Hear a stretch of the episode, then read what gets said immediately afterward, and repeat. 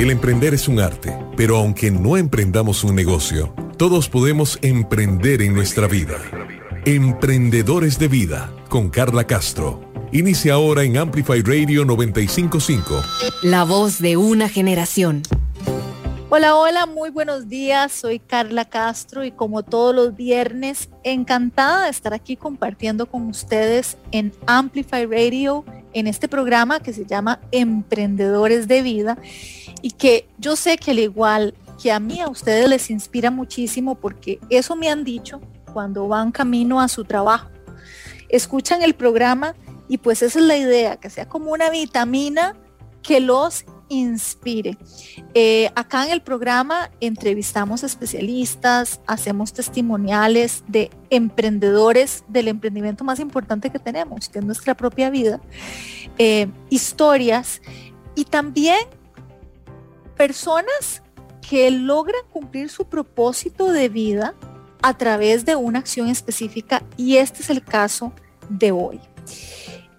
El martes fue 8 de marzo fue, conmemoramos el Día Internacional de la Mujer. Y obviamente, como ustedes sabrán, es una conmemoración porque nos damos una vueltita por el pasado y nos recordamos de esa lucha que tienen las mujeres, de muchas luchas para poder vivir en una sociedad más equitativa eh, y más inclusiva y más sostenible. Pero una de esas grandes luchas es una temática que de verdad a mí me da escalofríos. Em, y yo quiero que hoy hagamos conciencia de que eso existe y que podamos también colaborar desde nuestra trinchera para ayudar a la fundación que se dedica a luchar contra esto. Les hablo de la fundación Rahab.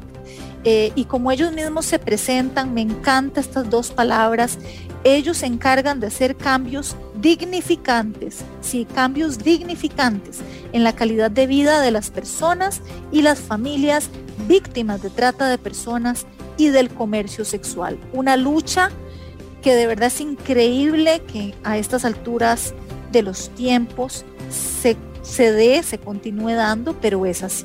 Quiero darle la bienvenida y realmente estoy muy agradecida de que nos acompañe hoy a doña Mariliana Morales. Ella es directora y fundadora de la Fundación Raja.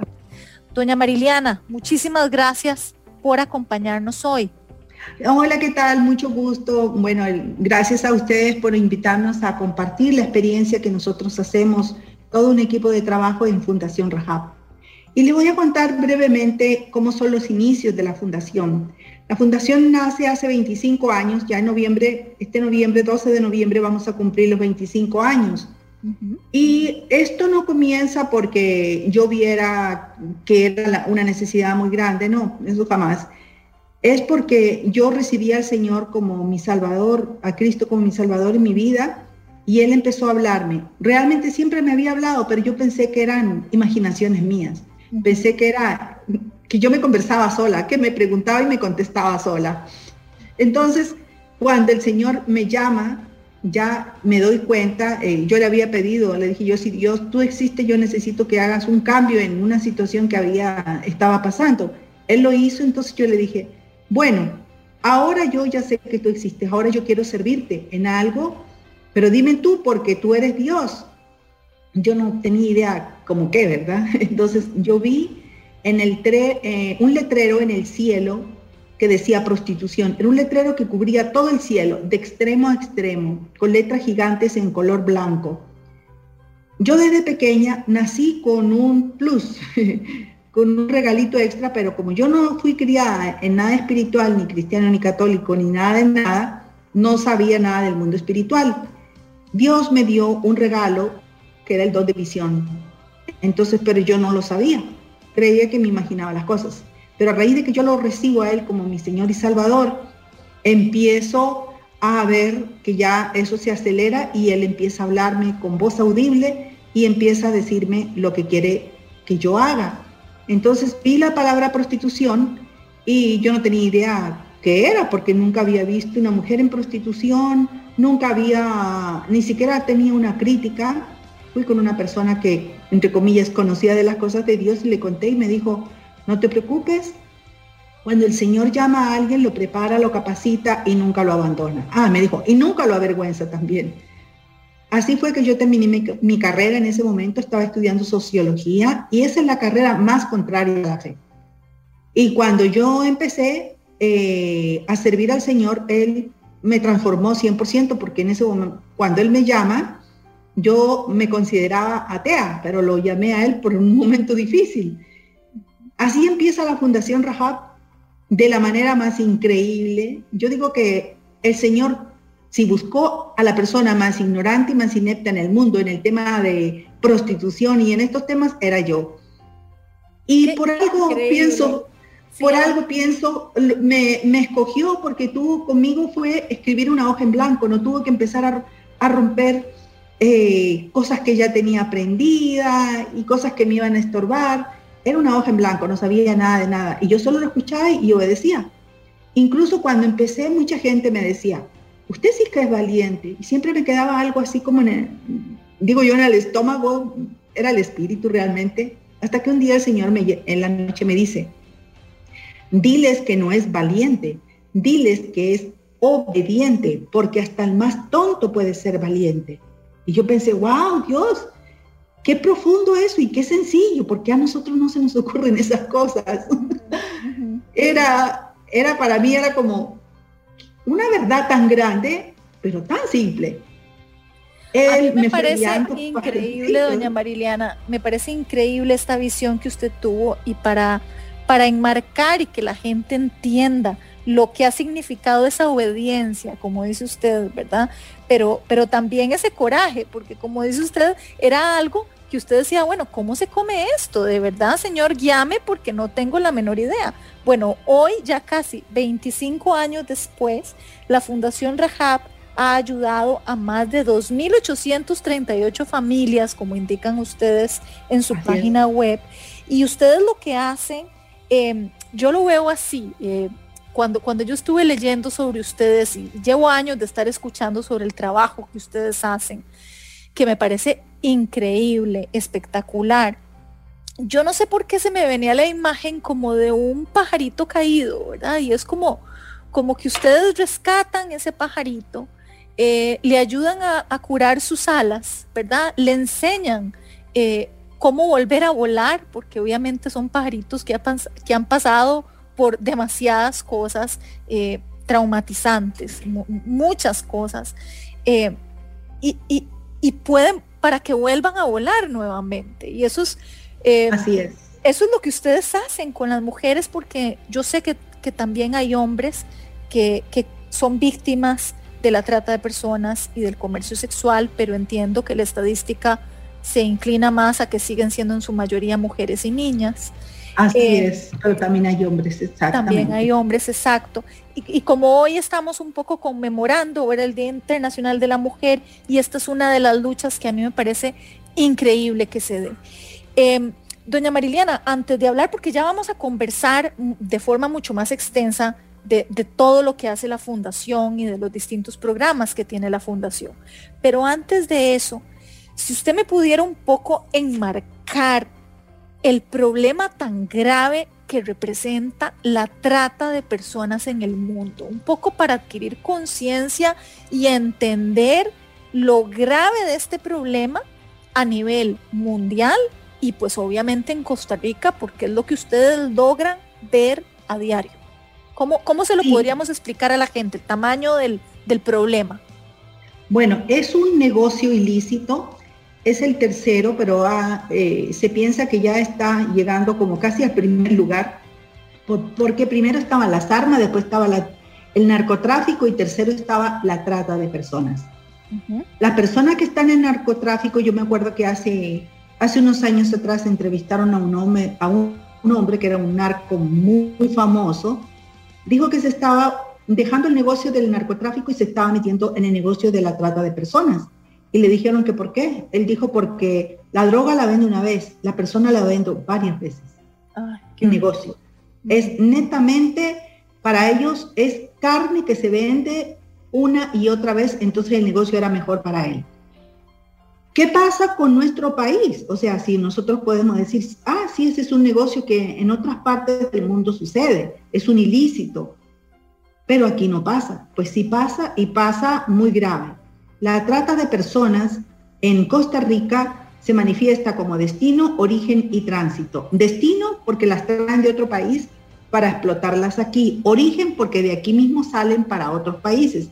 Y tránsito porque algunas las traen, por ejemplo, vienen de otro país, llámense República Dominicana, Colombia, las tienen un tiempo aquí, las, como se llaman en su jerga, las enfrían, las, las transforman, las casan, ya no se llama fulanita con el apellido de, de su país, las casan y las... Hay mafias que trabajan en eso y las logran sacar, porque es más fácil sacar a una costarricense que no tiene problemas para salir que a otra persona, a otra mujer que de, los otros países que es imposible que, entren eh, como turista o como sea. Este negocio es crimen organizado. Tenemos que tener muy claro los términos. Es crimen organizado. ¿Por qué es crimen? Porque a las personas las están obligando a explotarlas, a explotar su cuerpo, pero no solamente su cuerpo, nosotros somos cuerpo, alma y espíritu.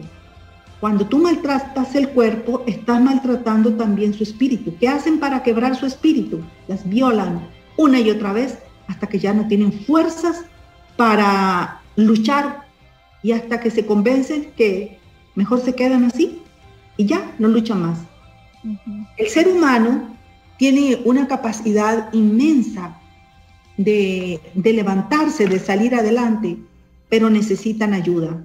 Las mujeres que nosotros atendemos desde hace, van a ser ya 25 años, hemos recogido, levantado desde lo más profundo de la miseria humana en que se encontraban, de la depresión, donde ya no tenían ganas de vivir. Una chica una vez me dijo, tenía 20 años, me dijo, estoy aquí, no sé por qué. Anoche traté de suicidarme. Por tercera vez he tratado de matarme y ni para eso sirvo, ni siquiera me puedo suicidar. Entonces me dijo, alguien me trajo aquí y vine. Pero claro, era a propósito de Dios. Ella en este momento, hace muchos años ya, hace 20 años fue que me visitó. Es más, le digo 24 años, me acuerdo muy bien de ella. Ella ahora es una mujer que está totalmente estable, con un trabajo, con una vida bonita, totalmente diferente a la que ella eh, tenía en el momento cuando llegó con nosotros. ¿Qué pasa cuando las mujeres también eh, son extranjeras y vienen aquí? Son explotadas, maltratadas, porque también no tienen documentos, no tienen papeles, no tienen una identidad de ningún tipo. Eh, muchas, algunas no saben, no conocen el idioma porque vienen de otro lado. Si no conocen el idioma, todavía es peor. Eso pasa con las nuestras, las latinoamericanas, que se las llevan a los países de Europa, a los países árabes, donde no tienen idea de dónde están, no saben cómo se llama la ciudad donde la están explotando, no tienen como idea de pedir ayuda. Es para esto que en todo el mundo nosotros estamos trabajando con una alianza internacional. Yo pertenezco a una alianza que se llama ICAP, que es Alianza Internacional en contra de la Trata y la Prostitución. Yo coordino todo lo que es Latinoamérica y el Caribe, que por cierto muy pronto, y nos ponemos en contacto, vamos a tener en julio para, para celebrar el Día en contra de la Trata, vamos a tener un foro virtual para toda Latinoamérica y el Caribe. Por el momento es virtual porque ya hemos hecho dos presenciales aquí en el país, pero creo que todavía no estamos como listos para hacerlo presencial, pero el próximo año sí tendremos uno muy grande aquí y ahí sí lo vamos a hacer grande también. Para entender, sí, para, entender también, hacer conciencia de, cómo opera, cómo es, eh, eh, cuáles son los anzuelos, digamos, cómo es que caen en esto donde eh, obviamente ya les quitan el pasaporte y, inicia, digamos, toda esta consecuencia de sucesos, pero, pero ¿cómo, es que las, que las capturan, digamos, cuáles son esos timos que en, la modernidad, en la actualidad, se están valiendo para, para poderlas eh, capturar y tomarlas rehén, porque son rehenes. Los ganchos, curiosamente, siguen siendo los mismos de hace mucho tiempo. las enamoran, especialmente en los países eh, europeos, todos los países de Europa del Este hay mucha pobreza, mucha pobreza. Entonces hay muchachos que están destinados para ir a enamorarlas. Entonces están enamorando unas 10 o 15 al mismo tiempo. A todas les está prometiendo, que, que las aman y que se la quiere, quiere irse a vivir con ella y le dice, nos vamos. Se la llevan, pero es porque ya la tienen vendida. Pero la tienen vendida por catálogo. O sea, no va y se mete con cualquiera. La busca con el color de pelo, con la talla, con el color, con todo. Entonces, él va, las busca, las enamora, se las lleva y de una vez las entrega, le pagan. Eso pasa aquí también. Pero ¿cómo, cómo es la forma que las engañan aquí? Bueno, estamos en una situación de países en pobreza, eh, condiciones económicas muy difíciles para todo el mundo. Ahora con la pandemia fue peor, ¿verdad? Más evidente. Entonces, si la mujer tiene niños, es joven, tiene que mantener un hogar, a veces tiene que mantener los hijos y tienen, tienen que mantener a veces hasta los padres que están adultos mayores, creen la primera opción que sale, que es muy linda, le suena, le suena muy bonita. Y dice, ah, este, esto es para mí. Curiosamente, les ofrecen grandes cantidades de dinero, las exigencias o los requisitos para el puesto prácticamente son nulos, casi es como sea joven y bonita y no hable, y punto. Eso es una trampa. Desafortunadamente, muchas mujeres, y también aquí caen hombres con el timo de que es un buen trabajo, se van por la desesperación. O sea, nadie se va a aventurarse sabiendo que lo van a, a explotar, que lo van a maltratar. Es por la desesperación, por, por traer dinero, la economía a su familia. Hace unos años me acuerdo que yo estaba dando en un programa de televisión y estaba dando en un programa de la mañana y me estaban preguntando cuáles eran los, las formas que en este momento se estaban usando para enganchar a mujeres. Entonces yo estaba contando que por internet, las estaban enamorando, esa es una muy famosa ahora todavía, las estaban enamorando y aunque fuera en otro idioma, eh, se meten en, un traductor y como ellos no pueden perder tiempo, a la segunda conversación ya le están ofreciendo matrimonio. Y le dicen te mando el pasaje, obviamente le mandan el pasaje, te mandan, entonces la mujer cree que es la oportunidad de su vida. Cuando llego a mi oficina, me entró una llamada y me dice una señora, mire, yo estaba escuchando, estaba viendo el programa de la mañana y usted dijo esto y esto, y mire, yo estoy muy preocupada porque mi hija, a mi hija le está pasando eso, pero ella tiene un chiquito de cuatro años y se va a llevar el niño. Y yo estoy muy desesperada, ¿qué hago? Entonces nos dimos cuenta que la mujer estaba cegada, que la muchacha estaba cegada porque le decía, no, ustedes tienen envidia de mi buena suerte porque yo encontré la persona que, quería y etcétera, etcétera, se la llevaba para Europa. Entonces, la persona que está en esa condición vulnerable no quiere escuchar que no es verdad. Quiere decirle a todo el mundo que todos están equivocados menos ella. Entonces me dijo, ¿qué puedo hacer para el niño? Entonces le dijimos, vaya inmediatamente al PANI eh, y busque la protección para el niño. La mujer se fue, una mujer joven se fue, pero apenas llegó, le preguntaron, ¿y qué había pasado con el niño? Curiosamente, buscan mujeres con niños pequeños. La maldad del ser humano ha llegado a límites impensables. Increíble. Buscan niños para muchas cosas, para pornografía, para órganos. Hay mujeres que desaparecen para órganos también. Hay un comercio inmoral, pero despiadado. Ya usted no es una persona, es carne humana que le sirve y punto. Y el dinero que alguien está viendo es un negocio. Usted es un negocio y nada más. No es una persona que tiene un corazón unos sentimientos, que tiene una, que quiere un futuro, nada. Usted, yo necesito sus órganos o necesito explotarte. Entonces, esas son las artimañas que se están usando actualmente. Se han usado anteriormente y se siguen usando. La Internet es una de las más importantes ahora. Eso le iba a decir que, era como caldo. Claro, ha sido como caldo de cultivo para que amplíen eh, esta, esta red de crimen organizado, las redes sociales. Así es, la, tecnología, las redes sociales. No, hace pocos años, ¿se acuerdan? No sé si se acuerdan, una muchacha, hija de un político muy importante en México, la asesinaron porque todo lo ponen los chicos ahora, todo lo ponen en, el Facebook. la, la, buscaron por Facebook, la, por supuesto la mataron. No me acuerdo si era venganza del padre, creo que sí. Pero la gente cree que este es una, este es una moda tan, tan bonita, todo el mundo quiere saber qué está haciendo el otro. Esa es la forma más fácil. se ponen, se exponen en bandeja de oro para que la mafia, crimen organizado, incluso los ladrones vayan y roben tu casa porque dicen no hay nadie, andan en la playa, se fueron de viaje. O esta chica está en tal parte, dice que está peleada con la mamá, ah, la voy a, le voy a hablar porque así la voy a convencer. Hay que tener cuidado, hay que hablar con los jóvenes. No escuchan mucho, pero en algún momento les va a hacer clic. Me acuerdo también el caso, porque yo he trabajado mucho en Europa, he trabajado mucho en las vitrinas de Holanda.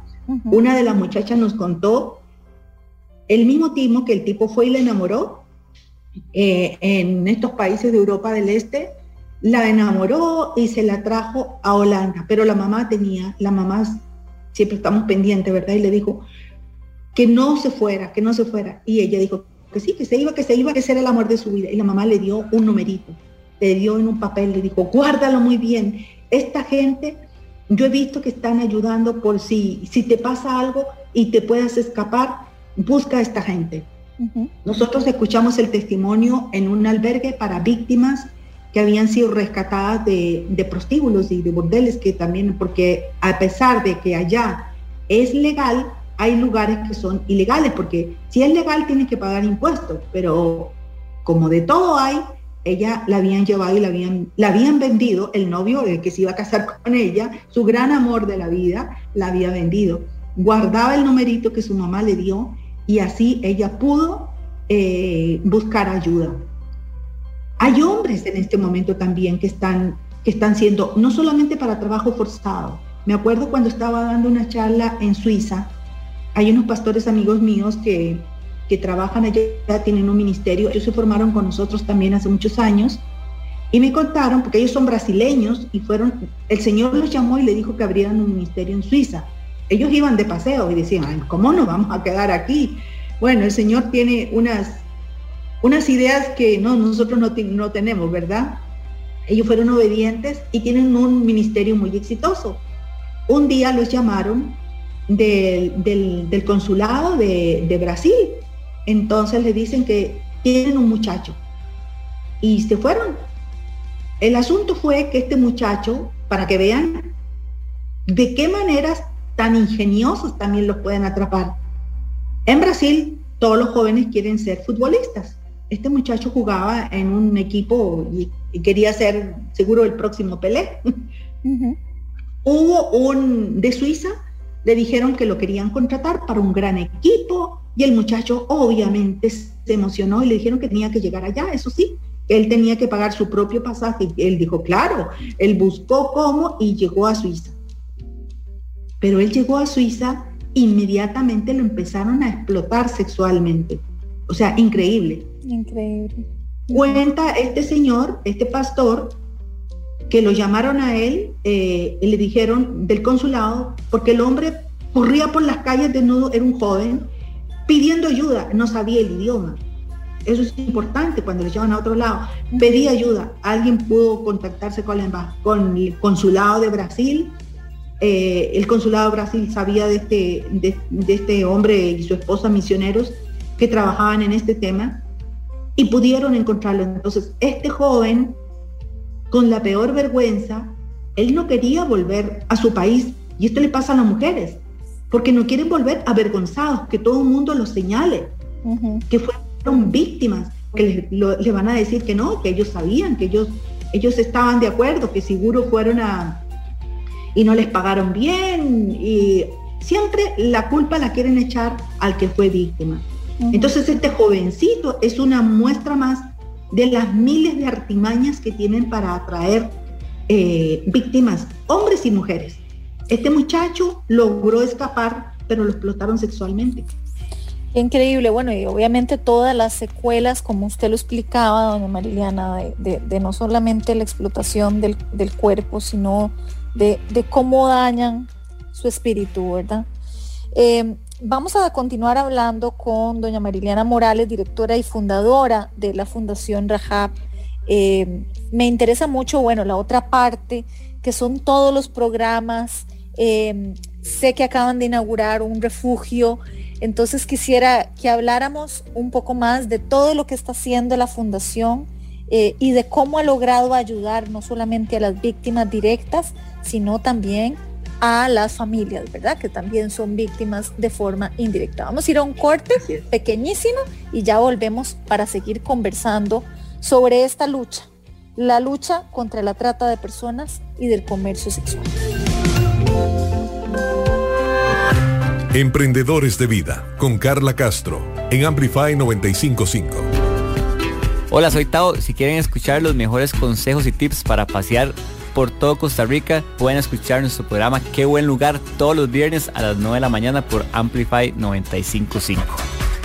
Si sos de los que les dices salud a los perritos cuando estornudan, te invitamos a escuchar Pelos en la Ropa, un programa conducido por Sofía, una veterinaria dedicada a trabajar con las personas. Y por Diana, una maestra y mamá perruna con miles de dudas animaleras. Juntas comentaremos los chismes e intrigas más jugosas sobre los perros y los gatos. Sintonizanos todos los miércoles de 6 a 6 y media de la tarde por Amplify 955. Nos olfateamos luego. Amplify Radio es música, historias, arte, voces, cultura. Todo lo que te mueve. Amplify Radio. La voz de una generación. Emprendedores de vida. Emprendedores de vida. En Amplify 955. Y estamos de vuelta en Emprendedores de Vida. Estamos conversando con doña Mariliana Morales, directora y fundadora de la Fundación Rahab. Y nos estaba contando pues de las distintas artimañas de, de todo este crimen organizado que hay detrás de la trata de personas y del comercio sexual y cómo esto ha encontrado un caldo de cultivo en todo lo que es la tecnología, bueno, eh, específicamente el Internet, las redes sociales, eh, pero de cómo tenemos que tener cuidado, ¿verdad? No, no, no solamente nosotras, bueno, ya somos mujeres maduras, pero tenemos hijas, yo tengo hijas, eh, y esto también captura y, y victimiza pues a mujeres muy jóvenes y a niñas. Doña Mariliana, eh, cuénteme, hablemos un poco de los programas que ustedes tienen, pero comencemos hablando de este refugio. Ok, se llama Hogar Metamorfosis Emergencia. Este lugar está um, hecho para atender a las mujeres con sus hijos que han sido víctimas de la trata con fines sexuales o las mujeres que están en comercio sexual, que no precisamente son víctimas de trata, pero están en el comercio sexual y están en condiciones vulnerables, pero desean salir y no tienen oportunidades ni quien las apoye. Nosotros trabajamos con las familias completas. Ese fue el llamado que Dios me hizo desde el primer día, trabajar con las familias completas.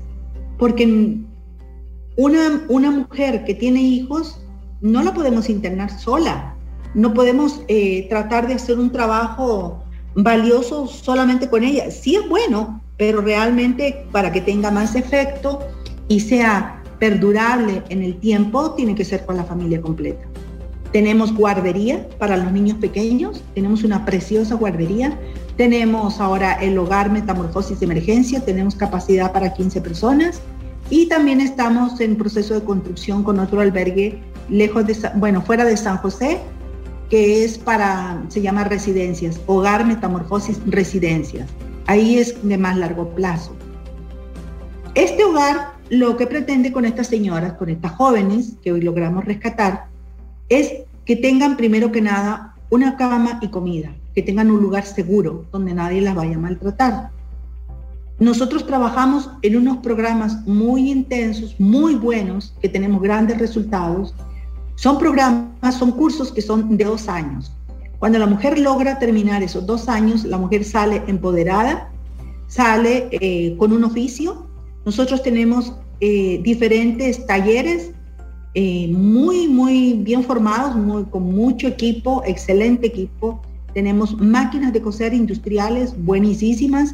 Tenemos, bueno, todo lo que necesita un equipo de costura industrial, donde ellas aprenden pero a ellas se les hace una evaluación para saber qué es lo que quisiera, eh, por dónde tiene las habilidades para aprender un oficio.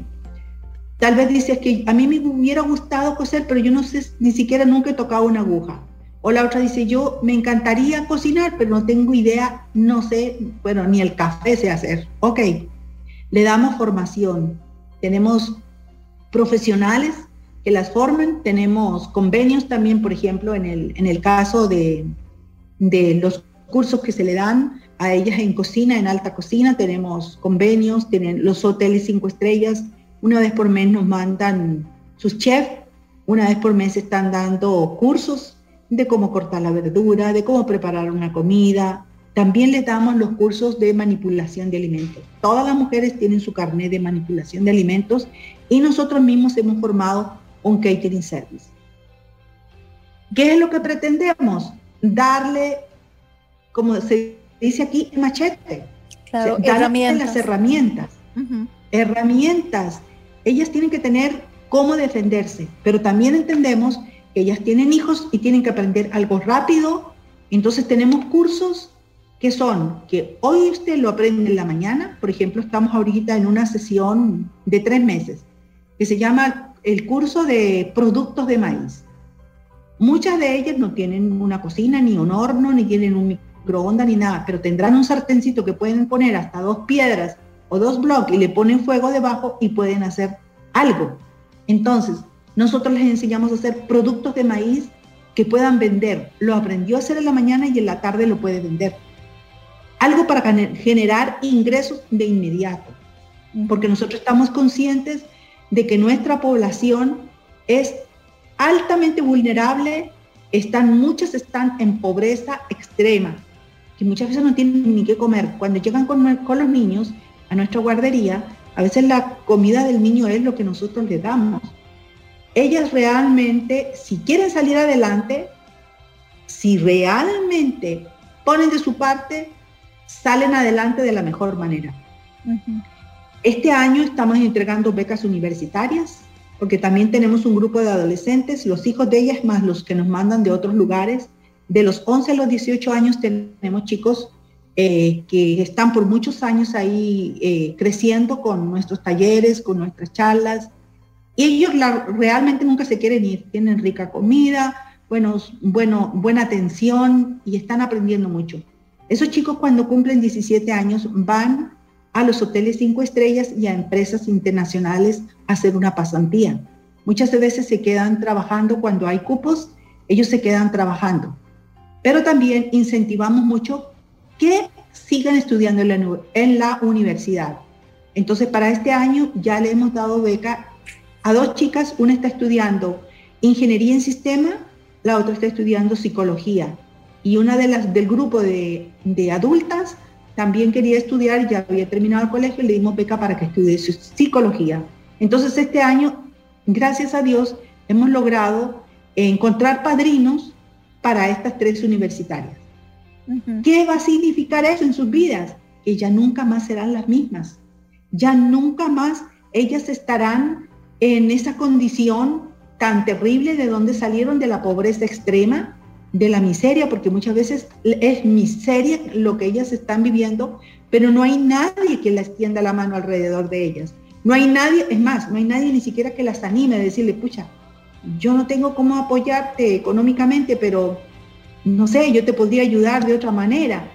Ellas no normalmente no cuentan con esos con esas redes familiares que las puedan como impulsar y animar y decirle, sí, tú puedes, tú eres inteligente. Desafortunadamente no pasa mucho.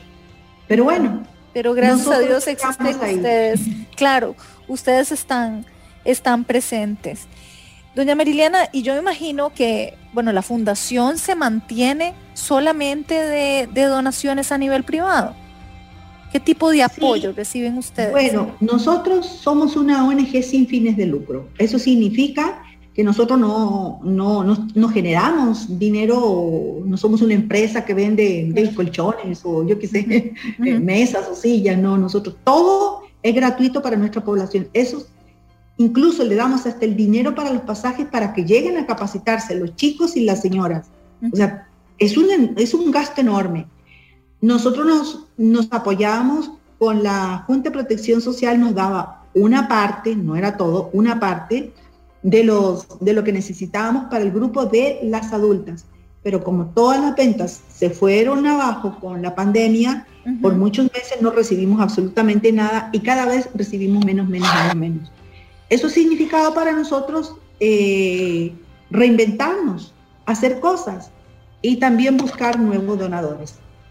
Las personas que nos donan físicas eh, o jurídicas, si nos donan, nosotros podemos darles un recibo que está avalado y certificado por tributación directa que es deducible de los impuestos a la renta. Entonces, cualquier persona o empresa que nos quiera donar, nosotros podemos darle ese recibo y ellos lo pueden deducir del impuesto a la renta. También nos pueden donar comida, nos hace mucha falta la leche, los pañales, eh, de todo, realmente todo lo que el ser humano necesita. Eh, eh, padrinos para que la gente salga adelante y puedan estudiar, madrinas y padrinos para, para poderles pagar esa universidad. En, nuestra página web pueden apuntar www.fundacionrahab.org, ahí encuentran información nuestra y ahí están nuestras cuentas.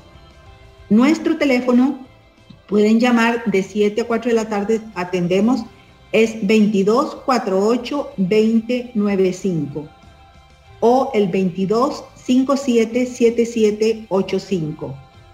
Igual, si, si, si, conocen alguna persona que está en una necesidad, que, que, está en comercio sexual, eso sí quiero ser muy clara. Nosotros no estamos atendiendo a, personas porque es que mira, pobrecita, tiene muchos hijos, está pobre, el marido la abandonó. Ok, nosotros preguntamos, eh, ok, ella está en comercio sexual o estuvo, ah, no, no, no, eso no. Bueno, nosotros no podemos atender esa población porque el Señor me llamó única y exclusivamente atender a las víctimas del comercio sexual. ¿Él sabe por qué? Sí, claro. Y, gracias de verdad por, por esa labor. Eh, es muy importante escuchar las formas de colaborar eh, y, ya saben, o sea, no, solamente ayudan a las mujeres directamente, sino a sus familias, ¿verdad? Y muchas de ellas tienen hijos y por esa razón cualquier ayuda de, pañales, comida, obviamente, ojalá no perecederos, eh, cualquier tipo de ayuda es bienvenida. Eh, doña Mariliana, en este programa, este, bueno, primero felicitarla y agradecerle, de, verdad que Dios todo lo hace perfecto y, supo pues a quién darle eh, esta, esta encomienda que usted ha cumplido durante ya casi 25 años. Em, y, pero yo me imagino que en este camino, que de eso trata también este programa, usted se ha topado, nosotros le llamamos montañas, ¿verdad? O sea, montañas altísimas que le ha tocado caminar, ¿verdad? obstáculos, retos, donde usted personalmente haya dicho, Señor, dame fuerza porque de verdad que la necesito en este momento. Eh, y vieras cómo aprovechamos los oyentes eh, e, estas historias de, de los retos que tuvo, pero sobre todo de cómo las pudo solventar. Eh, no sé si usted nos puede contar en estos 25 años cuáles han sido los obstáculos y los retos más grandes. Por supuesto. El primero, el primero fue que toda mi familia estaba en contra. mi esposo, mi madre, mis hijos me dicen, ¿estás loca? ¿Cómo se le ocurre? ¿Cómo se va a meter a eso? O sea, para ellos eso era impensable. Pero yo hice oído sordo y yo nada más escuché al Señor y a mí no me importó que todos en mi familia estuvieran en contra. Eso fue el primer reto. el segundo fue empezar a trabajar eh, sin saber sobre el tema, pero el Señor me iba diciendo. Y como les dije, tenía un plus. Él me dio el don de visión. Yo me acostaba en la noche y recibía visión y me decía qué hacer, me mostraba qué hacer.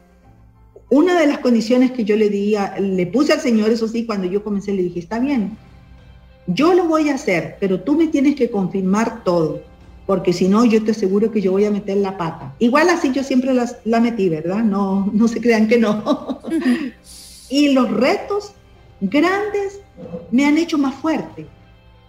Yo he pensado, es difícil salir de X situación. He tenido brujos, satanistas, hechiceros, gente traidora, ladrones, de todo. Pero de todo he aprendido y he salido más fuerte y más feliz, increíblemente. Todo eso me ha fogueado y me ha hecho una mujer cada día más llena de fe. Yo solo le creo a Dios y le creo a Dios. Si Él me dice, tírate de ese abismo, pues Él sabrá por qué yo lo hago. Solamente creerle a Dios. No hay nada que me pueda parar. Solo Él me dirá cuándo parar. Qué increíble, qué, qué historia, qué, qué poderosa. Eh, además, bueno, en, medio de la conmemoración del Día Internacional de la Mujer, eh, doña Mariliana, todo un ejemplo, ¿verdad? De, emprendimiento, porque esta fundación, eh, obviamente, pues sí, claro que me imagino que es un equipo de muchísima gente, no sé cuántas personas entre voluntarios, colaboradores tiene la fundación. Me imagino que han crecido muchísimo a lo largo de estos cinco años. Bueno, yo digo, empezamos cuatro. El Padre, el Hijo, el Espíritu Santo y yo, éramos cuatro. ok. ¿Y ahora? ¿Como cuántas personas se han sumado a, este, a esta gran visión? Ahorita somos alrededor, contando todo, porque hemos tenido que reducirnos con la pandemia, tuvimos que reducir personal, estamos creciendo nuevamente, pero vamos poco a poco. Ahorita somos 13 personas, pero tenemos muchos voluntarios gente que trabaja como si le pagáramos el mejor salario del mundo, porque le sirven al Señor. Entonces tenemos gente que, nos apoya grandemente, porque no, no podemos con tanto, es mucho el trabajo. Sí, sí, claro, me imagino. Y no sé, usted comentaba que obviamente la pandemia vino a, a empeorar también las cosas. Ustedes notaron que hubo mayor demanda, hubo más necesidad de apoyo de la fundación luego de la pandemia o durante la pandemia? Durante la pandemia, bueno, eh, la gente ya no salía a las calles, uno ya pasaba por las calles, no veía las muchachas o los chicos que estaban en las esquinas prostituyéndose, pero se idearon otras formas nuevas. La internet hizo, hizo de, de esto también un negocio, ¿verdad? Pero también la situación económica de las que estaban saliendo en ese momento también fue muy dura porque si estaban empezando algún negocito, algún emprendimiento, que vendiendo alguna comida, alguna fruta, todo se paró. O sea, gente con grandes negocios se fueron a la quiebra, con más razón la pobre que no tenía nada, ni en que caerse muerta, ¿verdad? Entonces, todo eso empeoró. Para nosotros fue difícil, pero logramos salir. Tuvimos que reinventarnos. Eh, me acuerdo que tuvimos que, eh, por ejemplo, las chicas que teníamos dijimos, ok, aquí el Señor nos va a ayudar y yo le pedí al Señor y Él me dijo que hiciéramos bolsas. Yo le digo, pero bolsas, todos tienen bolsas. Y me dijo, personalízalas. Y entonces con eso, y me acordé que tengo muchos amigos artistas, les pedí si nos, pedían, nos permitían usar sus obras. Bueno, gracias a Dios los artistas como son tan sensibles, todos, la mayoría tienen un gran corazón. Tres grandes artistas nos donaron sus obras y pudimos elaborar lo que se llamó, por un buen tiempo tuvimos bolsas con propósito. Entonces una bolsa grande para las compras, muy linda, muy fina, y una mascarilla aprobada por el Ministerio de Salud con las tres capas. Entonces, una obra de arte que en vez de estar colgada en un cuadro, en una casa muy linda, también la podíamos ver en una mascarilla y una, en una bolsa de las compras, o para ponerla, para andarla como bolso normal. Dios nos ha dado estrategias. Y esa fue una estrategia preciosa, todavía las tenemos. Si alguien quiere comprarnos, tenemos, métanse a nuestra página web, también vean, son obras de don Adrián Gómez, de Flora Celedón y de Ana Elena Fernández. Obras hermosas y ya andan por todo el mundo nuestras bolsas con propósito y con arte. Bolsas con propósito y con arte. Repitamos la, la página web eh, porque bueno, Rahab sí, es www Fundación Rahab y Rahab se escribe R-A-H-A-B con B de bebé, punto org o pueden llamar a nuestro teléfono 2248 2095 o 2257 7785. Nos encantaría que puedan llevar nuestras bolsas y nuestras mascarillas. Es un kit con propósito muy lindo, que los puedan vender en sus tiendas, que los puedan dar de regalo. Bueno, por todos lados están. Yo no me acuerdo que don Adrián Gómez los llevó a la Casa Blanca. Bueno, por todos lados andan nuestros, nuestros kits con propósito, que son muy hermosos. Sí, y, y muchísimas gracias por contarnos esta historia, porque es un ejemplo perfecto de la convergencia de un emprendimiento con propósito, en este caso una ONG, la fundación, eh, de la mano con su emprendimiento de la vida, que fue ser obediente y, y, pues seguir, digamos, esa visión que tuvo, que fue la que le inspiró, que ha sido motor durante ya casi 25 años eh, que no ha sido fácil, como en todo, ir en contra al principio de, su familia, eh, es hasta algo riesgoso, digamos, de, hacer, de implementar.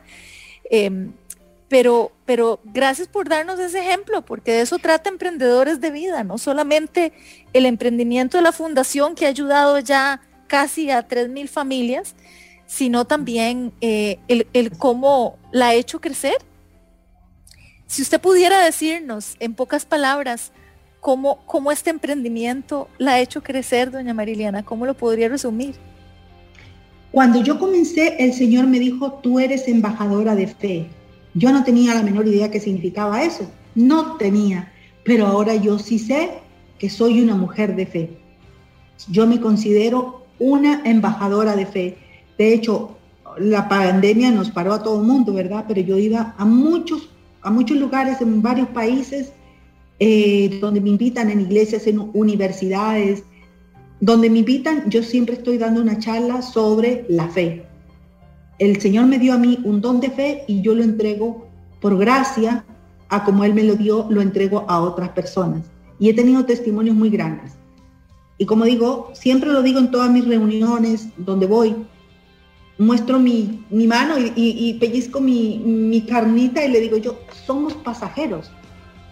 Somos carne que se vaya ahorita, más que nunca nos damos cuenta con la pandemia, con esto de COVID, gente que no pensaba morirse, hasta en muchos años, de un día para otro se morían.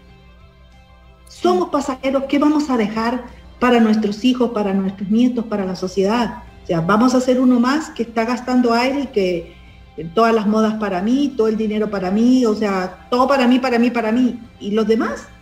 ¿Y el vecino? ¿Y, la gente que no tiene que comer? ¿Y los, la gente que no tiene oportunidades? O sea, Dios me lo dijo una vez cuando alguien preguntaba, ¿pero dónde está Dios? Y él me dijo, ahí está. Ustedes son mi boca, ustedes son mi mano, ustedes son mis ojos, él nos puso a nosotros para que trabajáramos para Él, pero somos egoístas. Y cada vez el ser humano, desafortunadamente, se centra mm, más en el egoísmo y si quieren estudiar, quieren estudiar una carrera donde se gane mucho dinero, no importa que no te guste, pero que va a ganar dinero. O quieren hacerse dinero muy fácil, entonces meterse a narco. Esa no es la vida para la que nosotros nacimos. Ese no fue el propósito de nuestra vida. Dios tiene un propósito para cada uno de nosotros. Cada hombre y mujer que ha nacido en esta vida, en este mundo, en este planeta, no nació por casualidad. Era para que hiciéramos un mundo mejor. Y como digo, desafortunadamente muchas veces lo hemos usado para mal. Muchísimas gracias, doña Mariliana Morales. Gracias por ese ejemplo, gracias por esa huella, que es lo que, lo que sucede como consecuencia cuando se tiene un propósito. Em, y de verdad que, bueno, gracias por abrirnos la posibilidad de que podamos colaborar, ya saben, pueden adquirir eh, estos, esta colección de bolsos con mascarilla, pueden donar de diferentes maneras. El tema es que a veces, eh, a veces no, el cambio viene de nosotros. Eh, son pequeñas decisiones que tomamos todos los días, pero bueno, imagínense, vean lo grande que se hizo, la, la, bola de nieve, la avalancha que provocó esta pequeña decisión de doña Mariliana hace ya casi 25 años de seguir esta visión que recibió. Muchísimas gracias por esta charla. Gracias porque de verdad que, me siento muy contenta de, dar el ejemplo de lucha. Hay mucho por hacer, pero Eh, gracias a Dios existe gente como ustedes y, organizaciones como ustedes que ampara a, una población que de otra manera no tendría a quien acudir. Y bueno, recordarles, sí, muchísimas gracias, doña Mariliana, y recordarles que este programa eh, queda grabado como un podcast tanto en la página de Amplify Radio, ahí buscan programas, buscan emprendedores de vida, y si lo, lograron escuchar solo al final y dicen, ay, qué interesante, pero me perdí el programa, bueno, no se preocupe, entran ahí y escuchan el programa completo o también lo pueden escuchar ingresando a Spotify, a Google Podcast o a Apple Podcast como emprendedores de vida. Muchísimas gracias. Nos vemos el próximo viernes. Nos escuchamos más bien el próximo viernes acá en Emprendedores de Vida. Que tengan muy buenos días, pero como siempre les digo, ya saben, sobre todo, una muy buena vida. Llegamos al final de Emprendedores de Vida, un espacio con contenido para nutrir tu cuerpo, alma y mente. Carla Castro vuelve el próximo viernes a las 7 de la mañana. Emprendedores de Vida por Amplify Radio 955. La voz de una generación.